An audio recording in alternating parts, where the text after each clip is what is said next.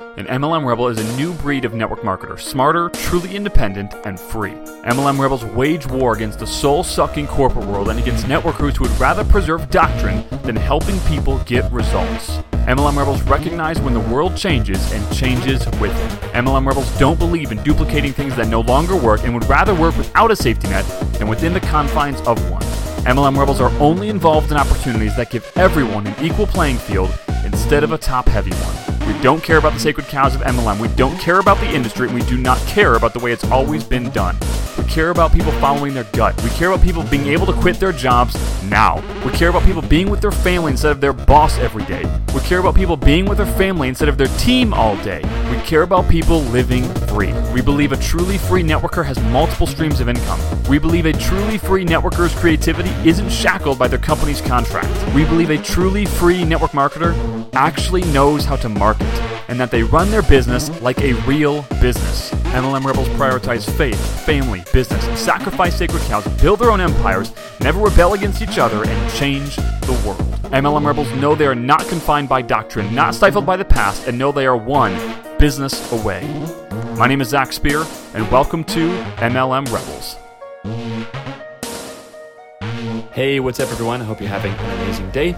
Um, want to talk to you fairly briefly, because I have a bunch of stuff to do, about um, some realizations and some kind of, uh, yeah, some realizations that I've had to go through over the past, um, over the past really year or so, or I should say, I've had the opportunity to go through the past year or so, um, but I've had to go through them for a long time.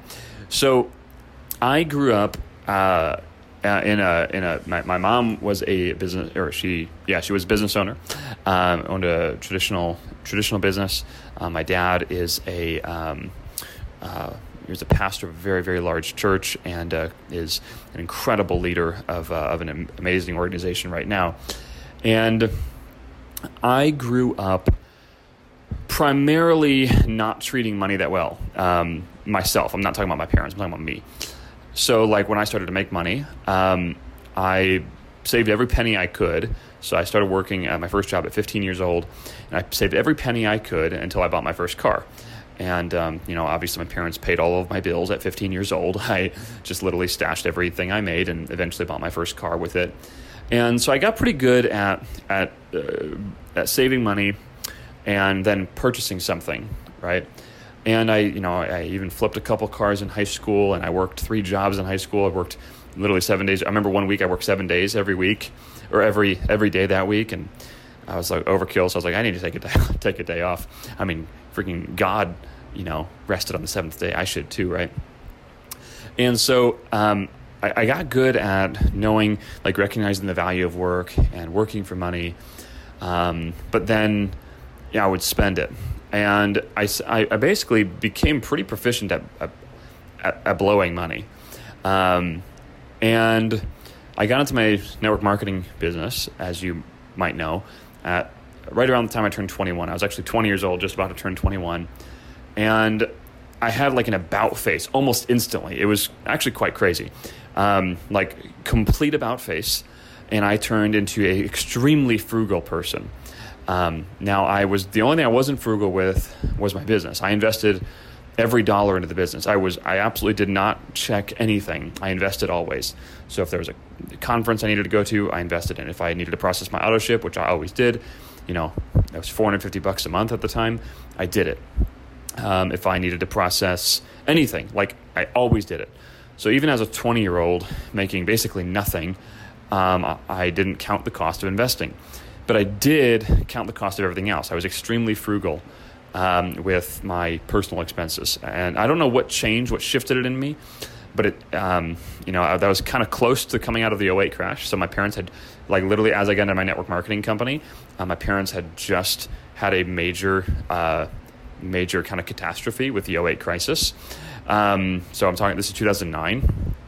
So maybe it was that that kind of shifted my mentality. I'm not really sure but it did. It shifted greatly. And I essentially lived in this very frugal mindset for, um, well, for really ever.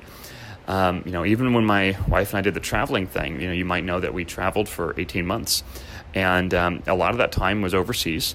Um, and a lot of the time was in Bali and Thailand and Malaysia. And these are amazing places, like amazing. I loved them. But if you don't know, like they are very cheap to live at in comparison to the, to the U.S., especially in comparison to Chicago, where we used to live, or now we're in Southern California, which makes Chicago look cheap. Um, like it's it's very very cheap over there, and I literally, um, this is I mean Rebels was literally Rebels existed at that time, like Rebels had already come out, um, and so this is you know kind of in the same era of life that I'm in now but I literally budgeted to like the dollar. Um, and we didn't need to. So, like, don't get me wrong, um, we're still far away from our finan- from our financial goals, our ultimate financial goals, and we were even further away back then. But we didn't. I didn't need to be budgeting down to the dollar. I just didn't. I mean, you know, we would we, you know, we weren't making nearly as much then per month, but we were stable, right? We were stable and we had savings. And so, like, for me to be budgeting to literally the dollar did not make sense. It was a waste of space mentally. I literally remember being at a co working space, an office in Bali, and um, everything was in what's called Indonesian rupiah. That's their currency. And I, me- I remember the conversion rate at the time was about 14,000 rupiah, which is insane, I know. 14,000 rupiah to $1. And there was a Diet Coke. Now, don't, I know, I shouldn't drink Diet Coke, whatever. I was drinking one then. There's a Diet Coke in the fridge of the co-working space was 53,000 rupiah. That was, well, whatever that is, right? Um, oh, no, actually, it wasn't that much. No, no, sorry. It was 15,000 rupiah. It was just over $1. It was like a dollar 10, something like that. So it's like 15,000 rupiah. And now that I'm saying this, I think it was actually 12,000 rupiah. I think it was under $1. And I literally remember multiple, di- multiple times, multiple days, not buying the Diet Coke because I had exceeded my daily budget the, that day or something, or the day before. I literally had a daily budget. And and don't get me wrong, like we lived very, very good over there, right? Like you know, we ate out every meal. Um, you know, we lived in a great place. We we had an we had a co-working spot office thing. Um, we took private surf lessons. Like we lived good, but I still budgeted to the dollar. And uh, I honestly stressed myself out because I was doing that kind of thing. And I look back, I'm like, my gosh, like how many, how much mental space did you take up? How many experiences did you miss because you were doing that stuff? Like, how dumb could you be? Remember, I told you, like, I didn't need to be doing that. And at one point, I did need to do that. Like, during a lot of my career in network marketing, I did need to budget to the dollar. And it was like I, I, I took that into my future even when I didn't need to as much. And it took it takes energy to do that. So uh, most people I talk to, they actually need to be better budgeters. So you, I don't know where you're at, right? Um, you know, uh, you could you could be like me, or you could be like most people, and most people truly need to learn how to budget, and they need to like learn how to tighten their belt.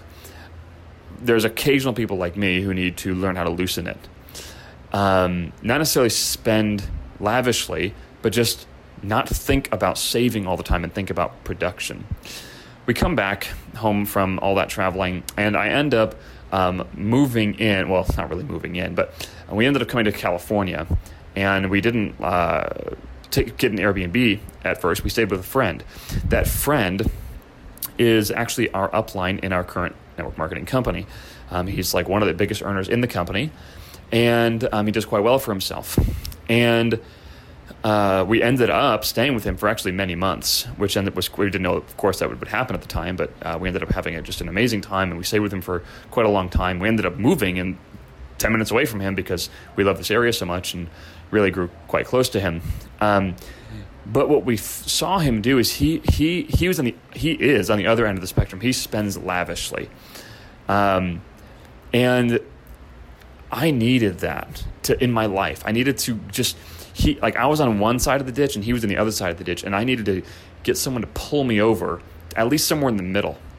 And so I remember like our first week there, I told him because you know he was just letting us stay at his house.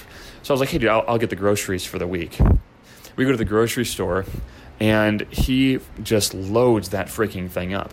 I remember to this day, it was like four hundred and fifty dollars, and you're like, oh yeah, that's normal, Zach. For a family of four, I spend that every week. No, no, no, no. This is for me, Ashley, and one other guy, and we ate through everything in three days. We ate through all of it in three days. So that was just a microcosm of it. One time we came back from you know doing some work. It was a Thursday night, random Thursday night. He wants to go out to dinner. We go out to dinner literally on a whim, wearing sweatpants. Ashley's in yoga pants. We go to one of the nicest steakhouses in Southern California, and we drop like 150 bucks each, or um, yeah, something. It was like 300 something dollars for the meal, and we're in and out in 45 minutes to an hour. And there was obvious. You, you just th- remember I just told you the story about the diet coke, and then you think about the steakhouse dinner. Like it basically broke me, my mentality. It was like I like literally I would lose my marbles if I didn't shift. And so I had to say, you know what? I can't focus on what I just spent, or in my mind, what I just lost. I have to focus on what I can gain. So let me focus on production. And in a sideways kind of way, this guy, his name is Steve. This guy, Steve, he taught me without teaching me, he never said a word, just through his actions. He taught me to focus on production. Even though I always kind of did, he showed me that I wasn't. And he had made financial boo boos in his life, but he cut his losses really quickly and he moved on. Another example is when we first moved to Southern California, we rented a house that ended up being a horrible, horrible move. Um, it looked beautiful in every capacity, but it ended up being an absolutely terrible fit for us. Terrible. Um, I was miserable every day that I was there, so was Ashley. And and we were like, okay, our lease is go- it's, a two year lease. We don't get out of this for two years, but I'm going to be miserable for two years. We're, and we thought like, okay, what can we do? And we basically had to, we basically had to buy our way out of the lease, and it was it was a big expense. And we thought, you know what? What would Steve do? You know, we're like, well, Steve would literally cut his losses. He would pay for this thing, and he'd get out of here, and he would just start over. We're like, you know what? That's what we're to do. We did it. We cut the loss. We incurred a bunch of expenses to do it, and we just moved on. You say, no, forget about it. Just move on and go make it happen.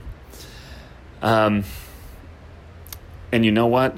That mentality for me was the thing that kind of unlocked us and helped us move into the level that we're at now. And I think, of course, there's a spot that we need to unlock again to move into the next level. Um, but I just wanted to share that with you because that's, that's super, super impactful for me. And one thing I just want to caution you is, is like, I'm still like brutal. I like every single week I look I don't look at our investments because that's not smart to do it every week. But I reallocate or look at reallocating the investments to get everything stable. I look at all of our balances, right? I look at what's happened in the past week. And every month I take a actual a macro view at things. Because one of the network marketers do really, really bad is handle their money like crap.